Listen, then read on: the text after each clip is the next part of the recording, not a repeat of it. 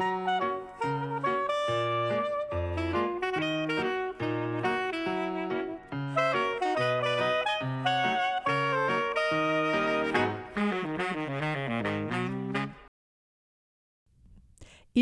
Psychobalado, un podcast pour être à la fine pointe en psychologie et en communication interpersonnelle avec les psychologues Yves Dalpé et Joanne Côté.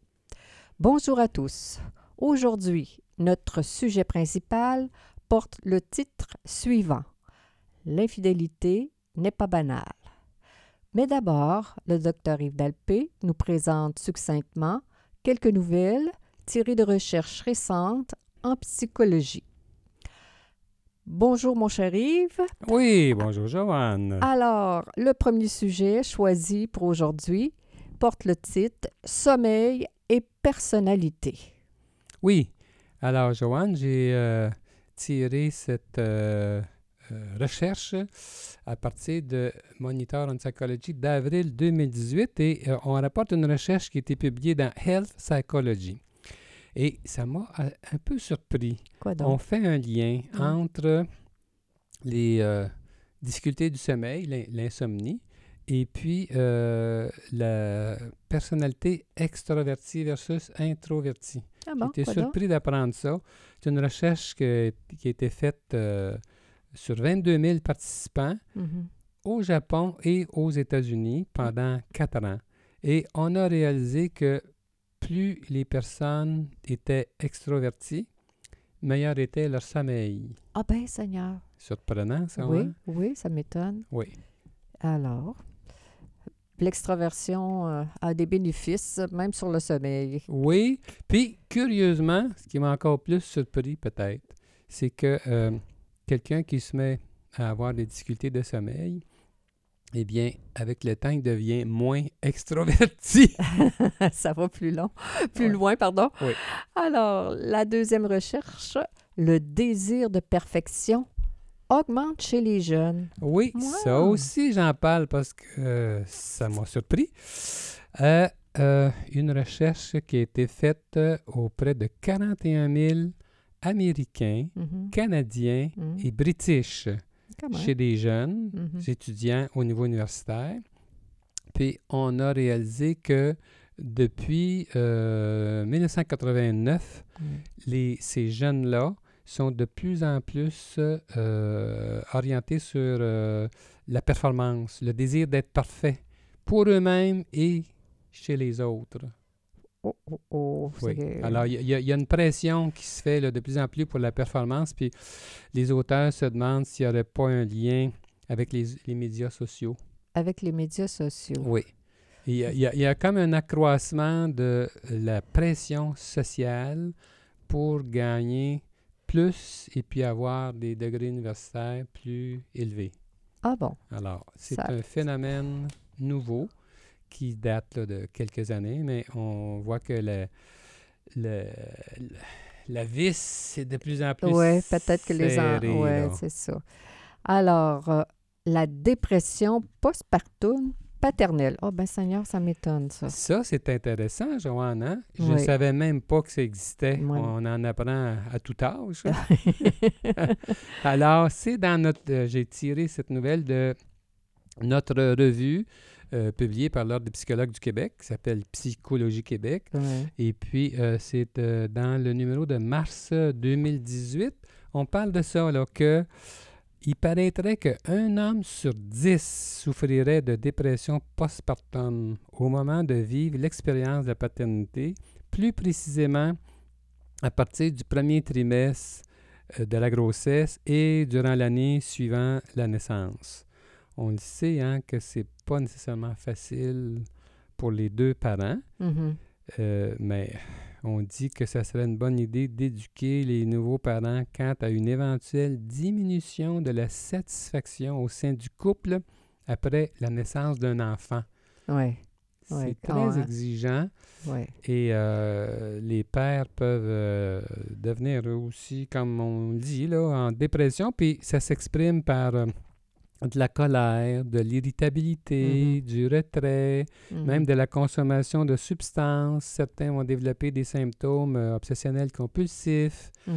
Et euh, on dit aussi que l'épuisement découlant du manque de sommeil Oui, et des nombreux besoins Ouais. du jeune enfant, du bébé, font en sorte que le, souvent les pères réagissent en, comme s'ils avaient de la difficulté à gérer l'épuisement. Mhm. euh, Lié au manque de sommeil. oui, puis ils vont, ils, vont, ils vont être portés à trop travailler puis à s'impliquer moins auprès de l'enfant. C'est bizarre. Ah oui, c'est bizarre, Oui, c'est comme une réaction. euh, C'est comme, on dit, la difficulté à gérer l'équilibre travail-famille peut inciter les nouveaux pères à travailler démesurément et à s'impliquer moins auprès de l'enfant. Alors, donc, euh, quand même, quand ouais, même c'est quand même, intéressant, euh, ça. Oui, oui, oui. on- J'ai- on- comme tu dis, on sait quand l'arrivée de. Quand on fonde notre famille, qu'on porte nos, nos petits-enfants, c'est euh, une somme colossale d'énergie. euh, la, la, la... Il nous reste plus beaucoup de temps quand on veut faire un bon travail, entre guillemets, avec nos enfants. hein. Ça, les nuits sont, sont toutes changées. Alors, euh, c'est une. Il un prix à payer pour euh, Pour avoir ce beau plaisir. exactement cette belle joie. C'est exactement. Et maintenant, le- on s'attaque à l'infidélité n'est pas banale. C'est pas un titre banal non plus, chérie. Non. Alors, l'infidélité n'est pas banale. Notre sujet d'aujourd'hui est tiré du titre de mon livre, Et voilà. devinez, qui s'appelle L'infidélité n'est pas banale, que j'ai publié en 2006 et qui, euh, euh, qui est euh, encore euh, disponible dans Mhm. les librairies. J'en suis vraiment content. Je pense qu'il est encore d'actualité, même après toutes ces années-là. Il a été réédité plusieurs fois. Et j'en suis bien content. Dans ce livre-là, j'apporte beaucoup d'informations sur l'infidélité, sur les sortes d'infidélité, façon d'intervenir, puis je fais des liens avec les, les personnalités dysfonctionnelles. D'accord. Mais aujourd'hui, on s'est entendu pour parler plus plutôt de, des dommages à la relation, des difficultés que l'infidélité peut apporter euh, dans un couple. Exactement. Les dommages à la relation euh, extra-conjugale, hein, ça, ça, ça s'attaque euh, à l'existence même euh, du mariage. hein, quand on, les, les couples sont confrontés à, ce stress qui est la relation extra-conjugale. Et même euh, pour, euh, on dit que les, les couples qui en survivent, la guérison peut prendre plusieurs mois ou même plusieurs années avant que la confiance, le confort, euh, la stabilité reviennent complètement. Et malheureusement, il y a certaines personnes euh, qui s'en remettent jamais. Joanne, j'avais choisi mon titre, L'infidélité n'est pas banale, parce que je trouvais, comme toi, euh, que euh, souvent dans les médias, Mhm. c'est rapporté d'une façon à ce que ça soit des fois presque une bonne idée. Presque cute. Oui, Ah c'est oui. ça. Puis Oh. c'est encore comme ça. J'entendais une interview cette semaine à Radio-Canada, puis ça me, ça me scandalisait. Ah, c'est pas comme correct, si ça. euh, le fait d'avoir d'être infidèle, d'avoir des relations extra-conjugales, euh, c'est associé avec euh, avoir des valeurs de la gauche, euh, euh, avec avoir de la liberté de penser, puis de Ouais. pas de pas s'en laisser imposer par la société, puis d'avoir une plus belle vie sexuelle. Puis Ouais. je trouve qu'il y a énormément d'illusions dans tout ça, puis D'illusion, voire de snobisme ou encore d'innocence ou presque... c'est- on- je veux dire sans dramatiser on peut on toujours pas pour dire que quand, quand on va au cinéma et on voit ça on dirait qu'en bon québécois qu'il n'y a rien là là hein? c'est c'est c'est ils font pas le tour de la question Très mal. Puis ce qui est nié souvent dans ces cas-là, c'est que on a, on- c'est comme si on ne réalisait pas que le- le- l'importance du, du couple, la signification du couple, Mm. comment c'est notre ancrage dans la vie, comment on a besoin de racines, comment l'autre est important Mhm. et, euh, et comment euh, le fait d'être infidèle menace Mhm. la, la- la famille, menace le- le- toute notre histoire personnelle avec la pers- euh, avec euh, le, le couple là, je veux dire c'est c'est les, les enfants, la belle famille, les amis, euh, tout ce qu'on a construit Tout ça. sur... Notre euh, identité fondamentale. exactement. Alors, c'est très dérangeant. On est bien placé pour le savoir, hein, parce qu'on reçoit beaucoup de gens qui euh, viennent nous voir justement parce qu'ils souffrent de- des conséquences de l'infidélité. Et selon plusieurs recherches, semble-t-il d'ailleurs que 30% des couples entrent en thérapie conjugale à cause des suites de l'infidélité. Alors, ça, ça, ça dit quelque chose, là. C'est pas, euh, c'est pas banal. c'est bon. pas banal. Ça dérange. Ça dérange, ça prend de l'énergie, ça...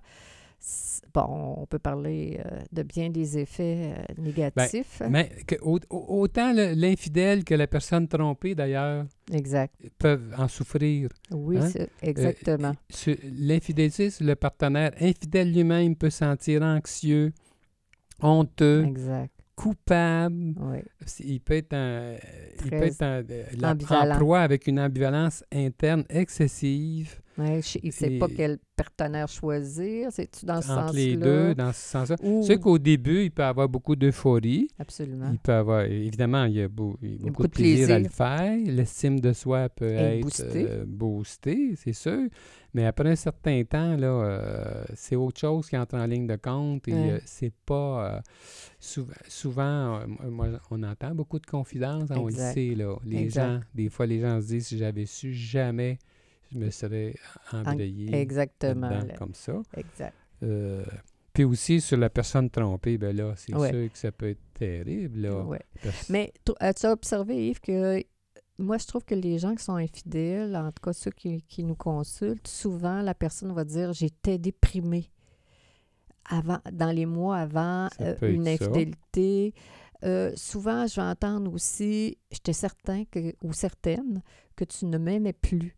Oui, La- oui, ben, souvent, oui, les gens vont ouvrir la porte de l'infidélité parce qu'ils sont euh, très, très, très, comment dire, en état de crise. Puis parfois, il y en a qui le savent, qui sont en état de, de crise, voire de vulnérabilité. Ben, puis il y en a d'autres qui ne le savent ben, pas. c'est certain que ça n'arrive pas par hasard, l'infidélité. Il y a un contexte qui amène ça. Exact. Et euh, dans, dans mon livre, j'en parle beaucoup, puis on, on y reviendra dans d'autres euh, podcasts parce qu'il y, y a tellement à dire. C'est sûr qu'il y a toutes sortes d'infidélités. Dans la plupart, des, la plupart des cas, il y a, il y a- il y a de l'insatisfaction dans la vie de couple. Exact. Ça ne veut pas dire que c'est automatique, mais la plupart, des, gens- la, plupart des gens qui sont heureux en couple se retiennent, retiennent leur désir. C'est sûr qu'on...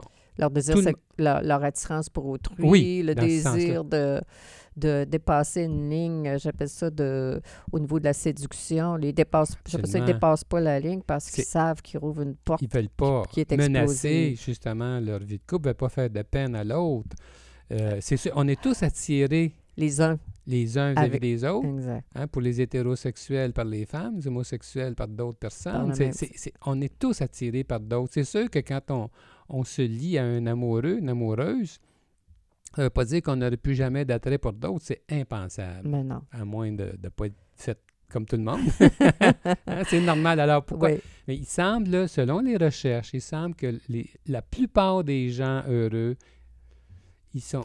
ils savent le danger de Ils ne se permettent l'infidélité. pas. C'est ça. Ils ne se ça. permettent pas d'aller dans cette voie-là. Exact. Il y a quand même une sorte d'infidélité Ouais. parmi les sortes. On sait, hein, les hypersexuels. Dans ces cas-là, ces gens-là n'ont pas la même morale que tout le monde. Non. On sait que dans cette catégorie-là d'hypersexuels, il y a surtout des hommes, hein, qu'on retrouve souvent des hommes et euh, c'est pas ces personnes-là qui consultent le plus aussi, là, hein, parce Mal- qu'ils sont pas malheureux jusqu'à jusqu'à temps qu'ils se font découvrir. et oui. alors, euh, Mais si on revenait un petit peu, Joanne, sur euh, les effets de l'infidélité, ce qu'on avait... on, Oui. on a parlé des, des- des, de- du celui qui trompe, mais la personne, personne qui est trompée, oui, là, la personne qui est elle trompée. est sous le choc. Absolument. On On, re- dit on même que la personne a- elle peut avoir des, des, des symptômes liés au choc post-traumatique. Alors, euh, ça, pour certaines personnes, euh, la santé physique et mentale est, est atteinte, euh, la dignité est, est atteinte, la, la trahison, hein, comme les Sentiment de trahison. sentiments de trahison est fort. méfiante. La personne devient méfiante. Ah, ben, c'est justifié sur le coup. Hein. Ah oui. Ça induit énormément d'insécurité, d'anxiété, de honte. Même les gens se sentent honteux, même si, comment dire, même s'ils poursuivent la Ben, relation avec la, la C'est- personne. C'est-à-dire qu'ils se sentent honteux de poursuivre. Parce que, Exactement. parce que l'environnement leur fait voir Ben que, oui. bon, ben là, t'es victime, garde le pas fin, la Ben pas oui, ou la poffine, mais fais le sac vert au plus là, vite, puis mets ça, de- mets ça dehors. hein, Au lieu la- la- de. Alors qu'il faut, euh, Ouais. dans ce temps-là, c'est sûr qu'il faut y penser comme il faut. Puis Oui. euh, il y a beaucoup de choses à dire là-dessus, là. Oui, absolument. Euh, absolument. alors, alors, il y a beaucoup de. Il y a- il y a- alors, la personne qui est trompée, elle, elle est envahie de pensées intrusives. hein. C'est comme une cassette vidéo qui joue sans arrêt dans sa tête et euh, ça s'intensifie. Il y a des moments, bon, quand ils reprennent les activités sexuelles, la personne se sent très anxieuse, très, euh, bon, elle se compare avec l'autre personne avec qui elle a été trompée, ou encore ils écoutent un film ou ils écoutent la télé, puis là, il y a des, on appelle ça des rappels, là, ils écoutent euh, et on voit des relations extra-conjugales sur leurs yeux, puis là, autant la personne trompée que la personne qui a trompé, ça, va, ça, ça, ça induit, euh, ça induit euh, un, malaise, là. Alors, euh, c'est, comme j'ai dit tout à l'heure, euh, la personne trompée, on- elle est aux prises avec euh, des réactions post-traumatiques. C'est quoi ça? Bon, évidemment, de l'insomnie, l'irritabilité, euh, de la colère, des difficultés de concentration.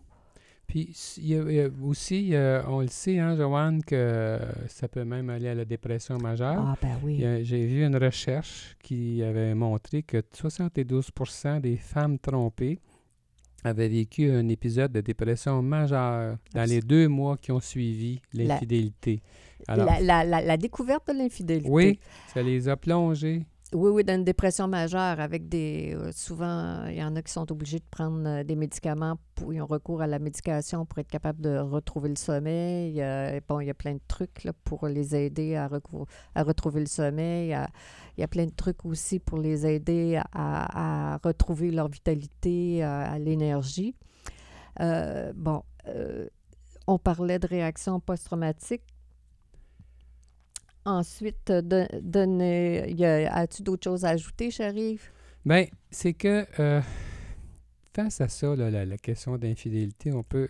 Souvent, les gens pensent que c'est une question de morale, une question de morale sexuelle, comme si Le bien et le mal? le bien et le mal, comme si c'était la religion qui n'avait pas d'affaires là-dedans, comme si. Mais c'est pas une question de morale religieuse. euh, Mhm. C'est la question de savoir si on fait de la peine à l'autre, à la personne qu'on est supposé d'aimer le plus, si c'est dérangeant ou pas, si, euh, si ça, a du, ça a du sens par rapport à ce qu'on vit, euh, soit individuellement ou conjugalement. C'est ça qui est en cause.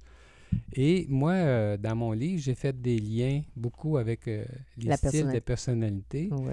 parce que, selon moi, mon hypothèse, c'est que moins on fonctionne bien dans la vie sur le plan personnel, plus on a de difficultés conjugales Ouais.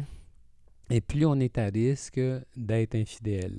Maintenant, ceci étant dit, là, je, serais- je tomberais dans le ridicule si je disais que les gens qui sont infidèles sont tous des gens qui ont des troubles de personnalité. C'est totalement faux. c'est- C'est pas ça mon idée. Là. Non, non. Mais il ne faut pas non plus nier ça. Puis il faut savoir ça. là, Ouais. quand on a. On le sait, les recherches nous le disent. Ouais.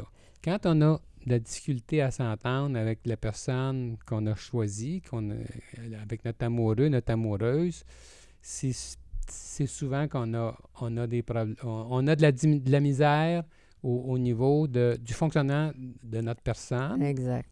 Puis il y a comme un enchaînement. là. Ah oui, c'est un jeu de dominos. Ouais, Je- faut J'avais pas- un jeune couple euh, cette semaine pour dire ça. Puis, le, le- évidemment, le, celui qui a trompé avait des difficultés au niveau de l'affirmation de soi face à sa conjointe. Ce qui est fréquent. c'est assez fréquent. Et euh, s'ajoute à ça, c'est comme si la personne a un complexe d'infériorité face à l'autre.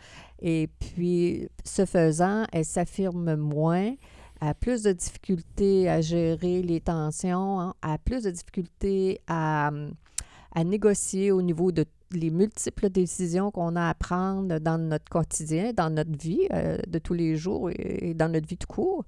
Et là, elle accumule euh, de l'impuissance, de la, la, la frustration, puis ça, tout La à l'heure, morosité. la morosité, puis la ça dépression. s'exprime finalement par, Par- de l'infidélité. Ça, c'est très Exactement. fréquent. Exactement.